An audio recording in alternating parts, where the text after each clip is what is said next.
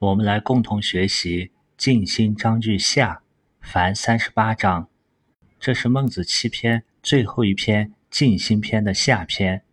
第一章，孟子曰：“不仁哉，良惠王也。”不仁斋的这个“不”字前面出现过，它的字形像一个花托，花托上的花朵呢已经没有了。也可以把它的字形看作一个人站在那仰面看天，而天空的鸟呢也已经没有了，飞走了。所以“不”字呢假借为否定的意思，否定什么呢？否定仁，仁爱的仁这个字呢，它是一个会意字，甲骨文中呢并没有仁这个字。仁爱的仁这个字最早出现在春秋晚期的侯马盟书中。仁的本意是对人友善相亲，后来发展为含义广泛的道德范畴，如儒家提倡的仁爱仁政。我们先从人字的形体上看，它的形体呢，一种来源是从师从二，师代表人的身体，代表人；二呢，表示是两个。这是《说文》中古文“人”字的形体来源。《说文》中说：“人，亲也，从人，从二。”从它的形体上来看，人的本意是对他人友善相亲。在《论语颜渊》中，樊迟曾经问孔子：“什么是仁？”樊迟问仁，子曰：“爱人。”孔子说：“爱他人就是仁爱的人。”另一种人字的形体呢，是从心从谦，上面呢是十百千的那个千，下面是一个心。这种从谦从心呢，我们可以理解为仁爱的人，指的是很多人、上千人、多人的心的共感。百千的千这个字，也可以拆解为一个十一个人，人指的是百岁老人，百乘之以十倍就是千。所以，仁爱的人从谦从心的这个形体呢，它的意思跟从人从爱那个形体一样，也指的是多人之间、人和人之间、心与心之间的一种共情共感。关于仁爱的人这个解释呢，中庸说：“仁者，仁也。”仁爱的那个人呢，就是人类的人。我们可以理解为，中庸所说仁爱的人呢，指的也是那种。相人偶之人，就是模仿、依从、代表礼仪的那个人偶。那些人，也可以理解为以仁义相存问之意，说的是人和人之间那种相互关爱的意思。独则无偶，偶则相亲，故其字从人二。一个人呢，就谈不上和你相对的有一个偶。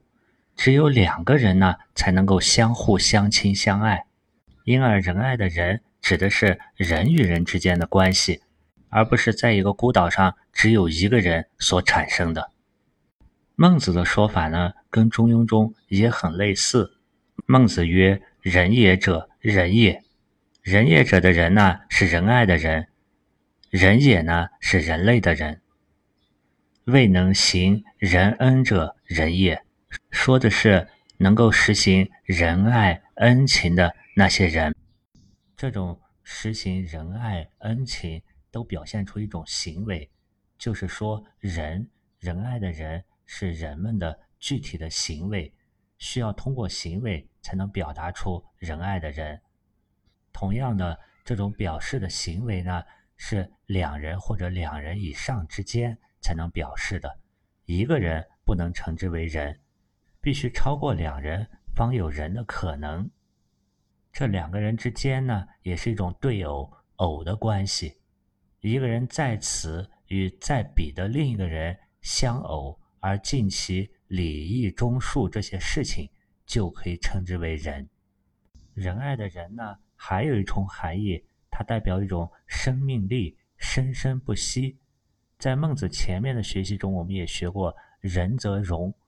仁爱的人，他有一种能量，能够使一切欣欣向荣，就像草木繁盛繁荣那样。我们也把植物的果实种子称为果仁儿，果仁的仁呢，也是仁爱的这个仁字，它代表了植物的胚芽、种子、生命力。和仁爱的人右边是二一致，大部分的果仁也是由两部分组成，也可以理解为分别代表阴和阳。这种生命力、生生不息的能量，就是天地大道在我们人身上一个重要的体现。这种体现呢，就叫做仁爱的仁。现代的梁漱溟先生说，仁爱的仁呢，它是一种柔嫩笃厚之情，是由我们所固有的生命所发出来的，是作为人的一个初始的心。我们的人心和动物之心相比，它有道德性。人的心呢，体现出一种极其灵活的状态，它不是麻木不仁的。这种灵活之心，就是仁爱的那个人的基础。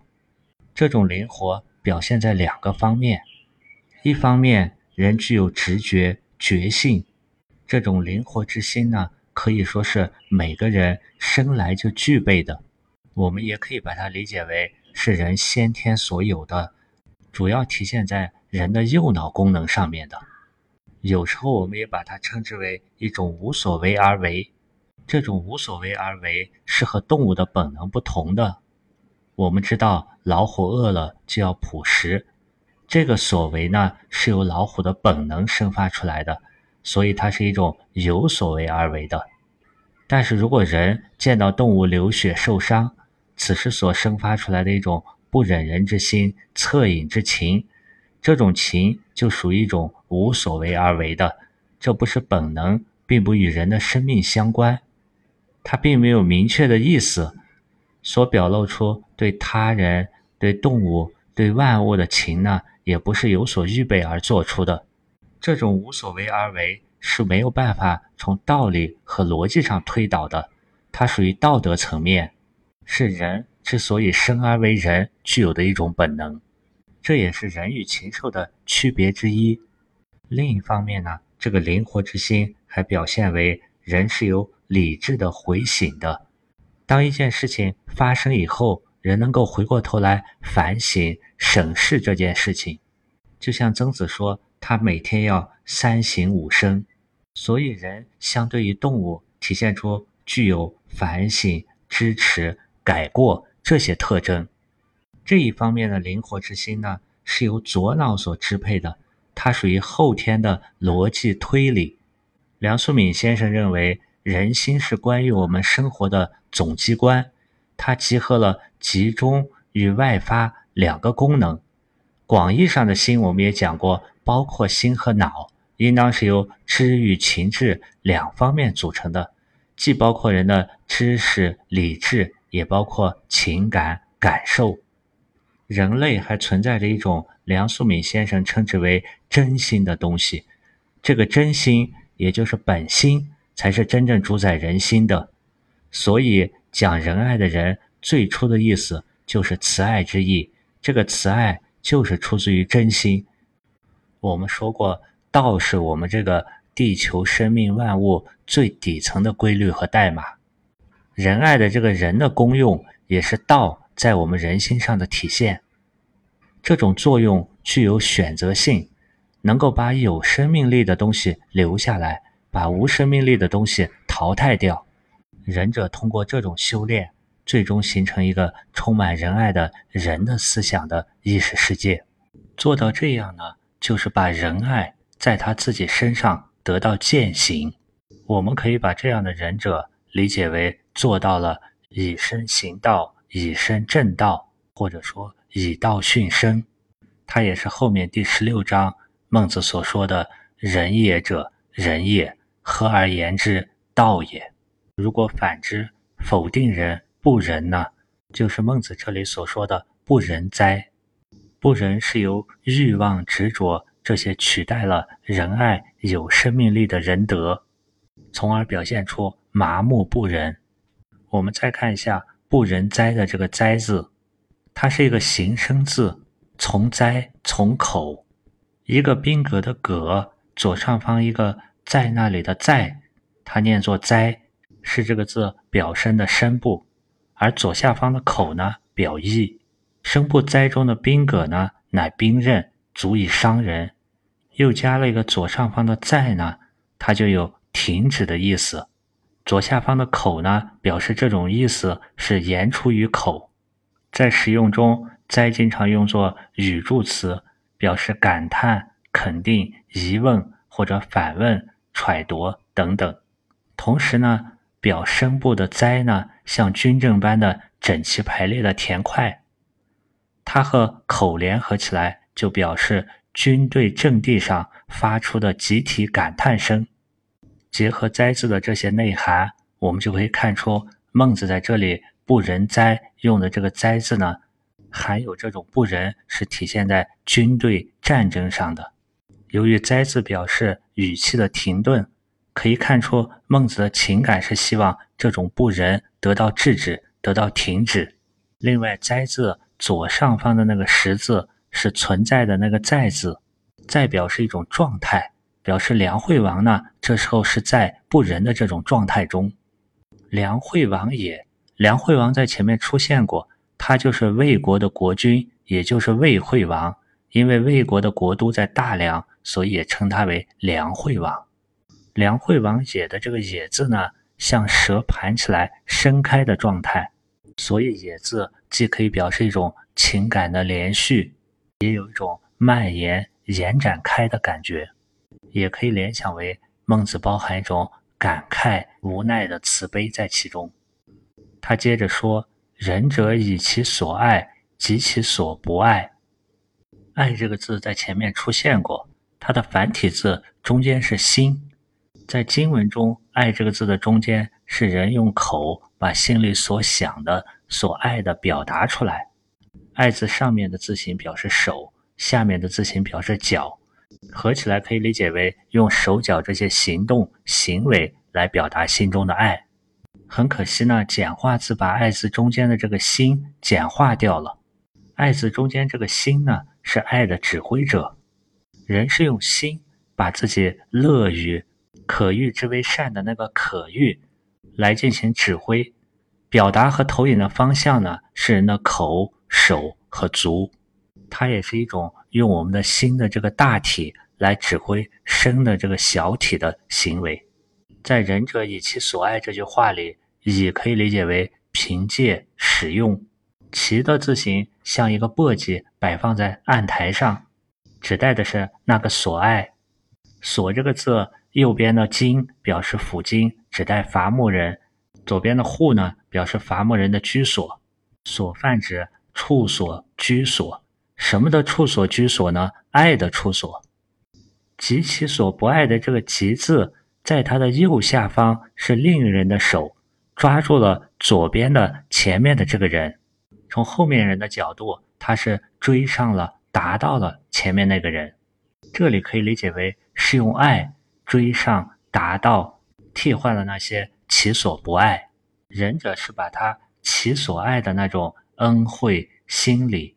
来扩充，达到普遍施于他不喜爱的及其所不爱的那些地方，这是一种对自己心的共感共情的扩散，心的感知心量都得以扩大，对那些原来其所不爱的东西呢，也以宽恕的恕道达到了以其所爱。对于这个过程呢，朱熹朱子在他的四书集注中是说：“亲亲而仁民。”通过亲近亲人到仁爱人民，在人民而爱物，从仁爱人民到爱及万物。所谓以其所爱及其所不爱也，这就是以其所爱及其所不爱。如果我们把各章节连贯着来看，《静心章句下》的第一章也是承接着《静心章句上》最后第四四四五四六这三章的意思。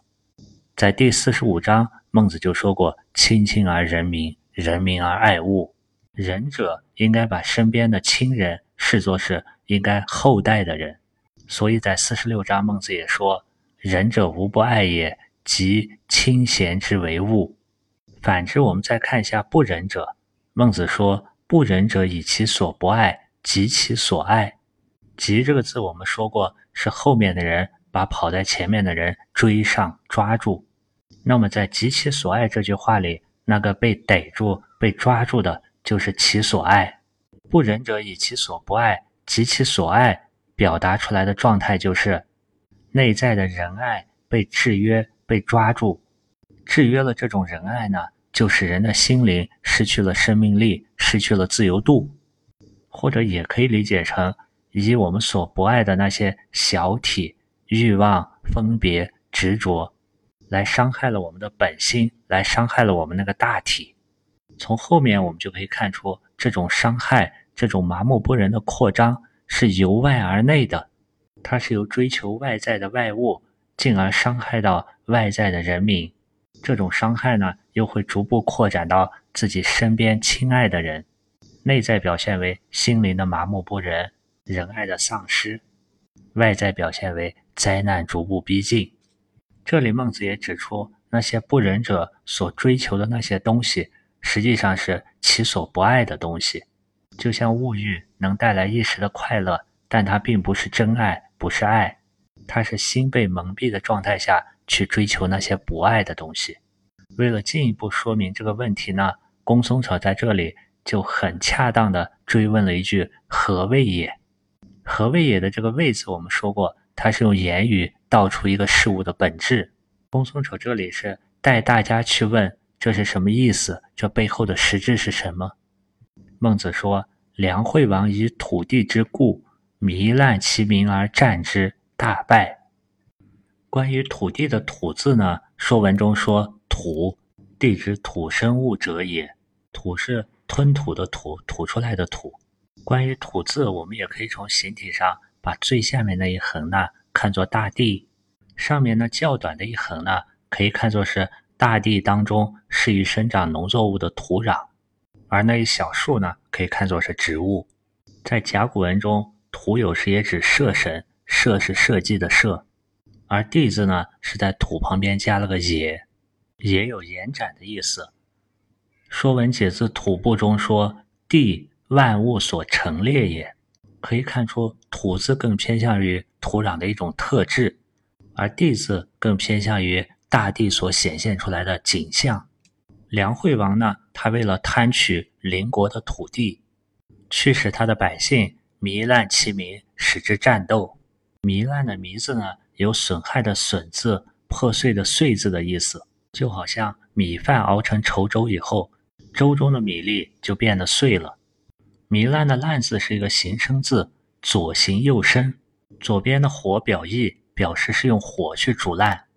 我们形容星星的时候，经常会用到灿烂，烂的状态更像是沸腾的粥的状态，而灿的状态呢，更像是打铁时候火星四溅的状态。糜烂在这里可以理解为，由于梁惠王为了争夺土地发动战争，而导致他的人民死亡于荒野之中，人民的骨肉糜烂而没有人收尸，这样的情况就是战败了。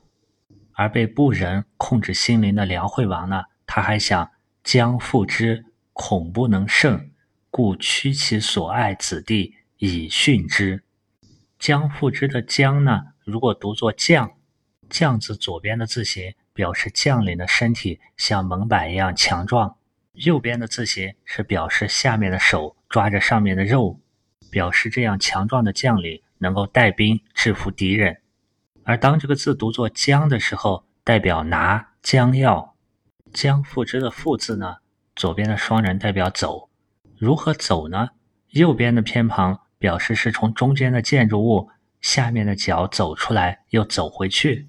所以“将复之”的意思是梁惠王准备再次战斗，再次开战，恐不能胜。这个“恐”的字形下面的心表示内心恐惧，上面的字形表示。由于内心恐惧，所以右边的手呢抓住左边的弓，弓代表斧子等手边的器物。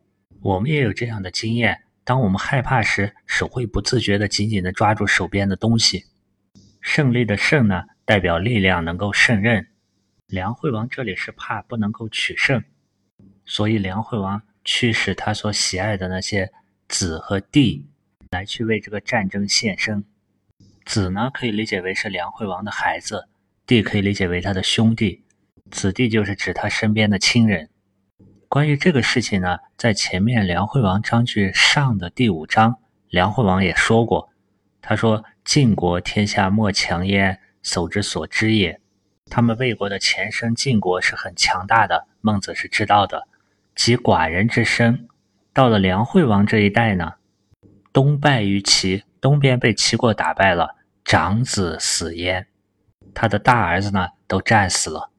西丧地于秦七百里，南辱于楚，西边被秦国夺了七百里的地盘，南边被楚国羞辱。这几次打仗，包括将复之再战，都败了。在屈其所爱子弟以训之，孟子这里是用了。天下无道，以生殉道的那个“殉”字，我们可以看出，道的一个普遍规律就是仁爱的仁。当仁者充满仁爱时，自内而外亲亲人民爱物，与周围的关系呢就是和谐的状态。而当那些不仁者不遵守道的规则、仁爱的人的时候，付出的代价就是以身殉道，用自己亲人的生命作为代价来殉葬于道。是之谓以其所不爱及其所爱也。这就是那些不仁者把他所不喜爱的那些灾祸逐步扩展到他所喜爱的那些人亲人的身上。这样我们就可以看出，那些仁者和不仁者，他们是完全不同的两种思维模式和行为方式。那些仁者君子呢，他能够把他的仁爱之心放在亲人人民身上。也就是能把自己的主观意识放在他人身上，这样就能产生移情同感共感。我们也可以把这个描述为推己及人，恕道宽恕的恕。进一步呢，把这种共情共感从人的身上扩充到万物，就是爱物。这样的一种对他人万物的认知感受，它是从狭隘的小我自我的这样心态扩展到一种。无我观人观物大我的状态，进而实现一个个体的人与他人万物的汇通交感。这也是一种由单一的自我认知转化到整体认知。从本体和现象来说，它是把一种单一的对某一现象功用的认知，转移到了一个整体本体上的认知。按庄子的话说。如果每个人都是站在自我角度单一的去认知，那是此意义是非，彼意义是非，你有你的对错，他有他的对错，大家争论不休。如果能把这种认知扩充到本体，扩充到整体认知，就是庄子所说的“天地与我并生”，那样就把我们这个个体化于自然，化于无为之中，达到顺应天命。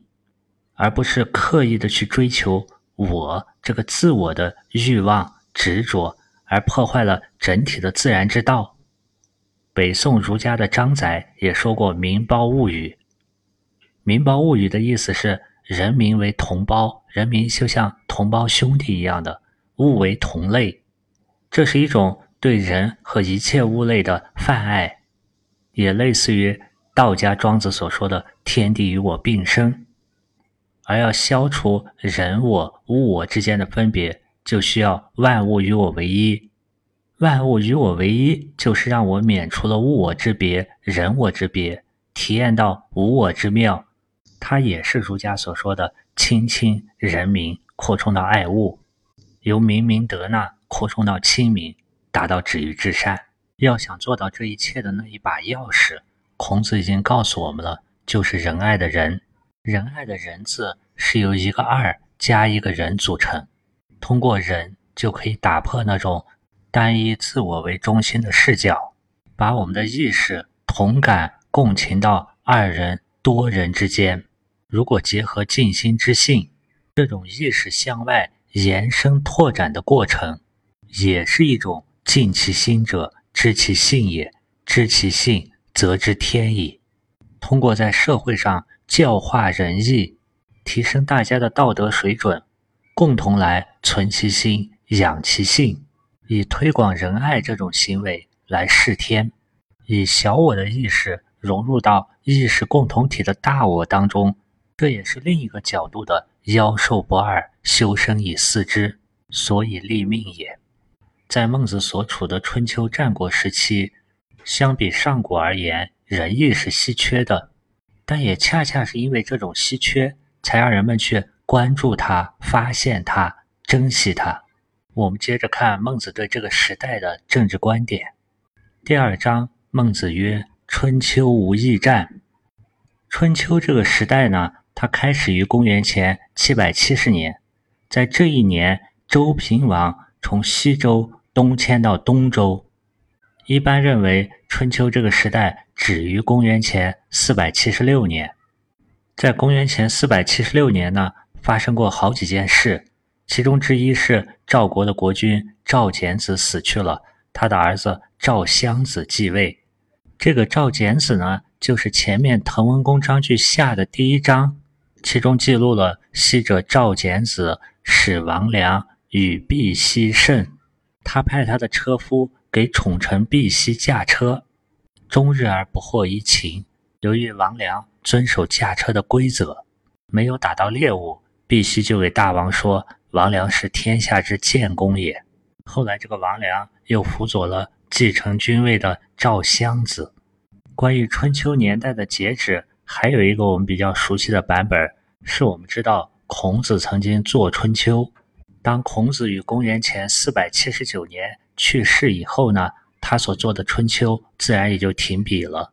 等到公元前四百七十六年，正好是周朝的国君周晋王去世，史书中也就把这一个时点选为春秋这个时代的结束。在公元前四百七十六年，还发生的一件大事呢，就是三家分晋。在这一年，韩赵魏废了晋晋公。将晋国剩余的土地全部瓜分。正是因为公元前百七十六年有这些大事呢，所以把这一年作为春秋战国的分水岭。春秋无义战的义字呢，它是一个会意字，繁体字从上面的阳，从下面的我。阳作为祭祀礼仪中的祭品，用宾格来进行分配。这一过程呢，既要符合礼仪，又要合适适宜。同时要做到分割正确，所以“义”这个字就含有正义、合适、适宜等等这些意思。那么，什么叫做义战呢？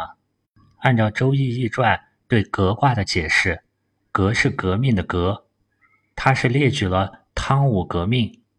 易传中说：“天地革而四时成”，天地也需要不停的革新变革。汤武革命顺乎天而应乎人，革之时大矣哉！汤武革命呢，就顺应了天时，响应了人民百姓的呼声。这我们就能看出，义战指的是能解民于倒悬而受民众欢迎的战争。老百姓像被倒挂在那，十分痛苦，而你发动战争的目的是为了解救百姓，顺应天时。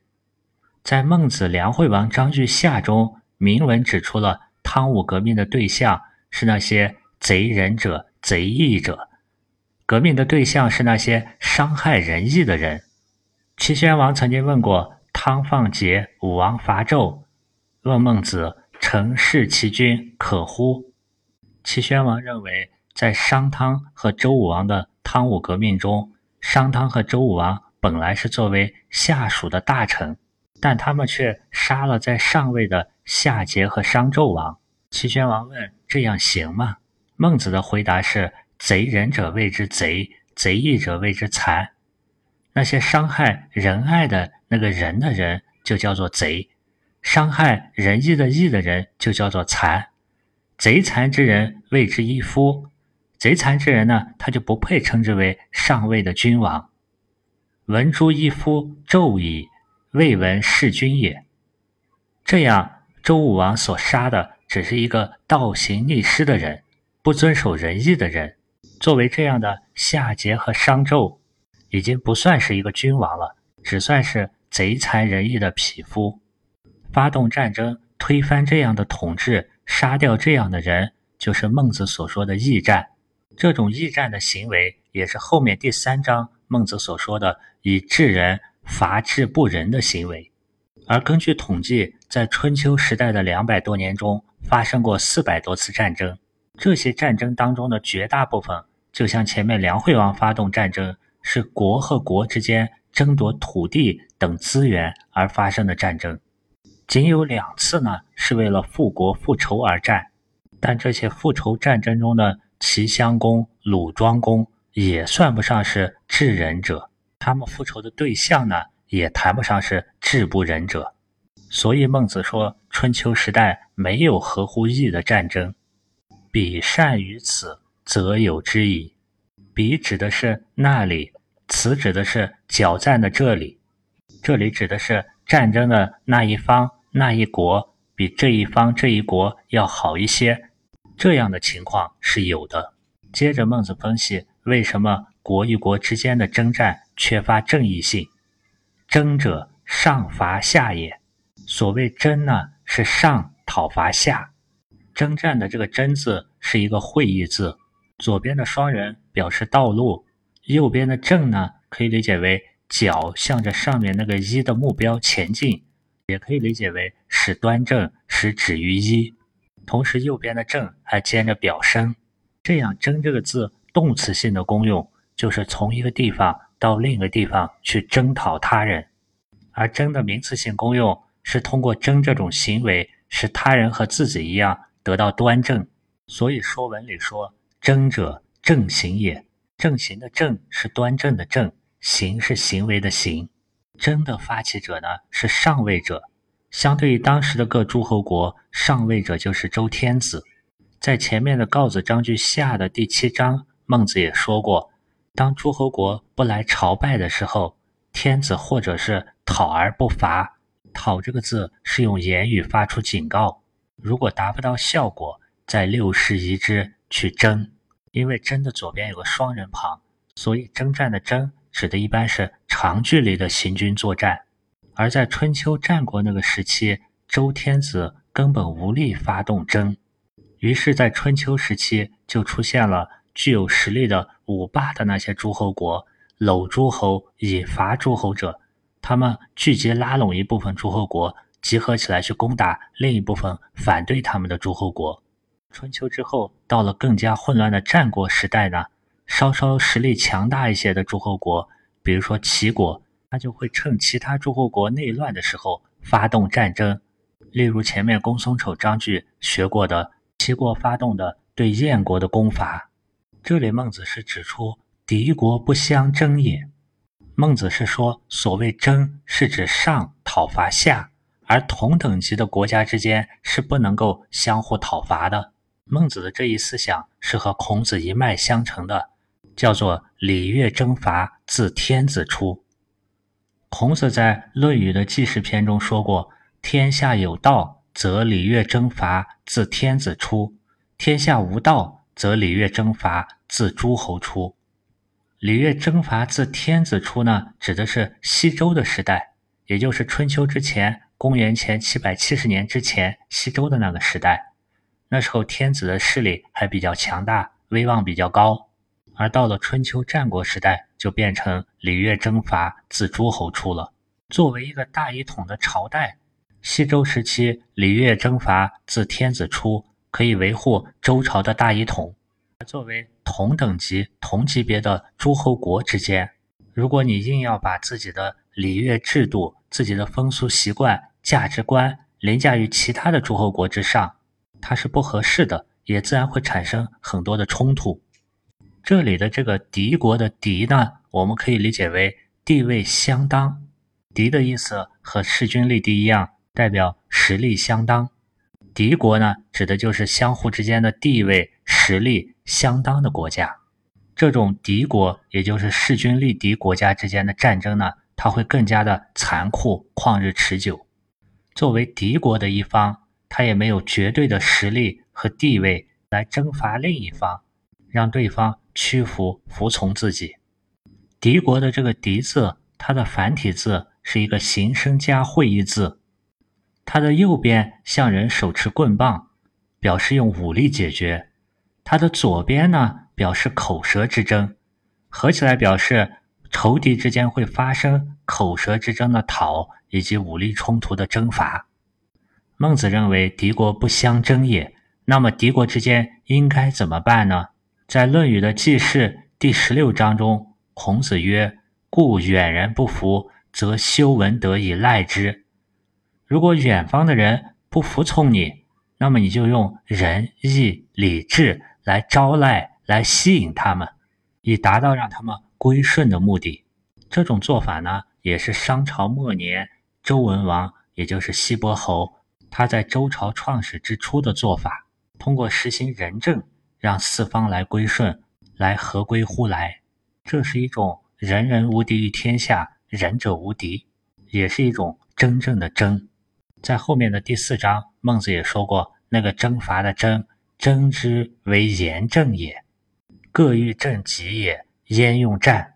也是在说正义的征战呢。它一方面是为了在外在行为上去正、去端正；另一方面呢，也是在内在思想上使每个人正，各欲正己。这种驿战的争，并不是我们通常理解的那种战争，用兵戈去屠戮敌人。我们在学习《静心章句下》发现，在第一章中呢，孟子又指出仁者这个概念。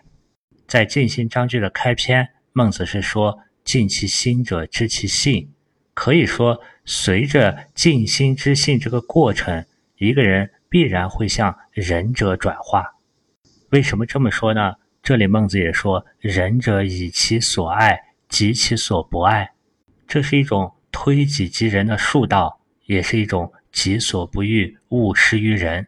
在这种以其所爱及其所不爱。向外推广的过程中呢，儒家把这一次第描绘为亲亲人民爱物，最终忍者的眼中是民胞物与，人民都像他的同胞一样，而万物呢也是与他平等的朋友同辈，也就是《三字经》所说的泛爱众而亲仁。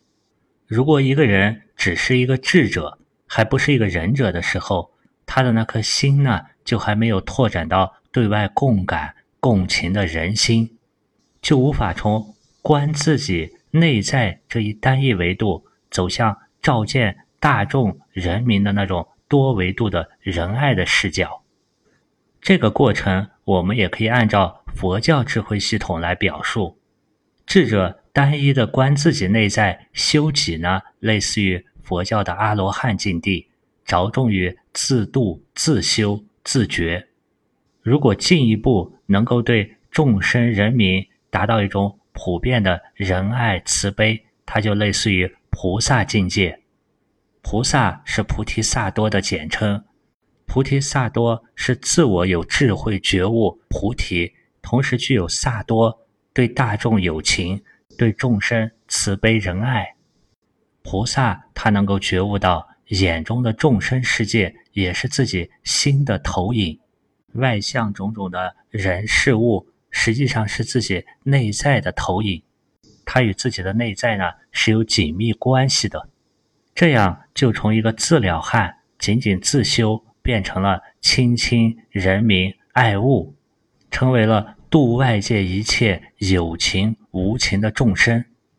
这也是一种能从更广、更多的维度回向修正自己内在内心的过程。通过仁爱众生，度一切苦厄呢，可以把有漏、有遗漏的烦恼执着去除，达到圆满。所以，解除众生的烦恼，度众生，实际上也是自我内在得到圆满，得到更多的自在、解脱、智慧，提升了自己内在的自由度。用儒家的智慧系统，可以理解为通过我们的仁爱之心拓广以后。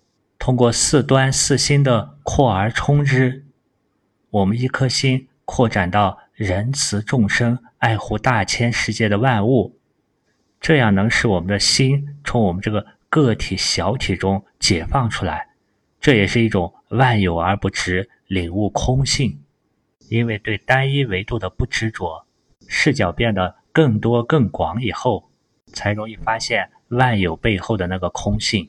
一个人一步一步走向不仁者，是正好和走向仁者相反。他的内心由于对种种外相产生了执着和分别，这些妄念欲望导致不仁者以其所不爱及其所爱。不仁者认识不到种种外相，只是内心的投影，执着于种种外相投影，自然无法找到源头去静心之性，也就是孟子所说的不知道求其放心，视角无法转向内在，也就发现不了恻隐之心这些四心，人的内心就慢慢变得麻木不仁。这样的一颗麻木不仁之心，就更谈不上具有充分的能量去感知、共情、共感他人。这也就是第一章孟子所举“不仁斋梁惠王”的例子所体现出来的。如果是像孔孟这样的圣贤仁者，他们内在的仁爱之心就能够自除迷惘，内外明澈，念念自现，而又不失这个本念。本心，用这样的一颗仁爱之心去看春秋这个时期的战争，自然就会发出“春秋无义战”的感叹。对于这些仁者们的思想，更多是需要我们以义逆志，去感受他们文字背后的那个仁爱之心。孟子在之后的第三章也说了：“尽信书，则不如无书。”孔子在编写《春秋》的时候，为了更好的教化众人。也采用了春秋笔法，在孔子家语曲离子贡问中，子贡对孔子说：“春秋时期的晋文公实际上是招请来周天子，然后再让诸侯过来朝见；而老师您编写春秋的时候，却写天王是在这里打猎，而并不是被招请来的，这是为什么呢？”孔子就对子贡说：“以臣下的身份招请君主。”这是不可以作为效法的。为了教化后人，为了引恶扬善，所以我写作晋文公率诸侯来朝见天子。孔子的这种与事实不符的春秋文笔，实际上目的是为了褒贬历史、弘扬正义、仁爱。我们从孔子的春秋笔法，以及后面孟子的“尽信书，则不如无书”。这些圣人的言行来看，他们都是符合了《静心篇》开篇所提出来的“尽其心者，知其心也”的特点。他们这些圣贤呢，遵循自信启用，通过自己的这个本性，生出了种种身心的现象，也可以说是外无一物而能建立，皆是本心生种种法。我们就发现。他们的言行遵循的是不离自信，而不是被外界的一些规矩文字所束缚，不执着于建立文字语言这些表象的行为。这样的见性之人，或者说尽心之性之人，表现为利益德不利益德，他也可以不立文字，摆脱文字的束缚，来去自由，无智无爱，应用随作。应语随答，这样回过头来看整个静心篇的文字，它虽然很散，但是由于不离这个本体自信，就完全能把前六篇的内容概括统御起来。而静心篇的上篇呢，更偏于静心之性，下篇则是静心之性之后种种的自信启用。好了，希望大家也能根据自己的理解去体会种种文字。背后的那个心是怎么升起的？今天的内容就是这样。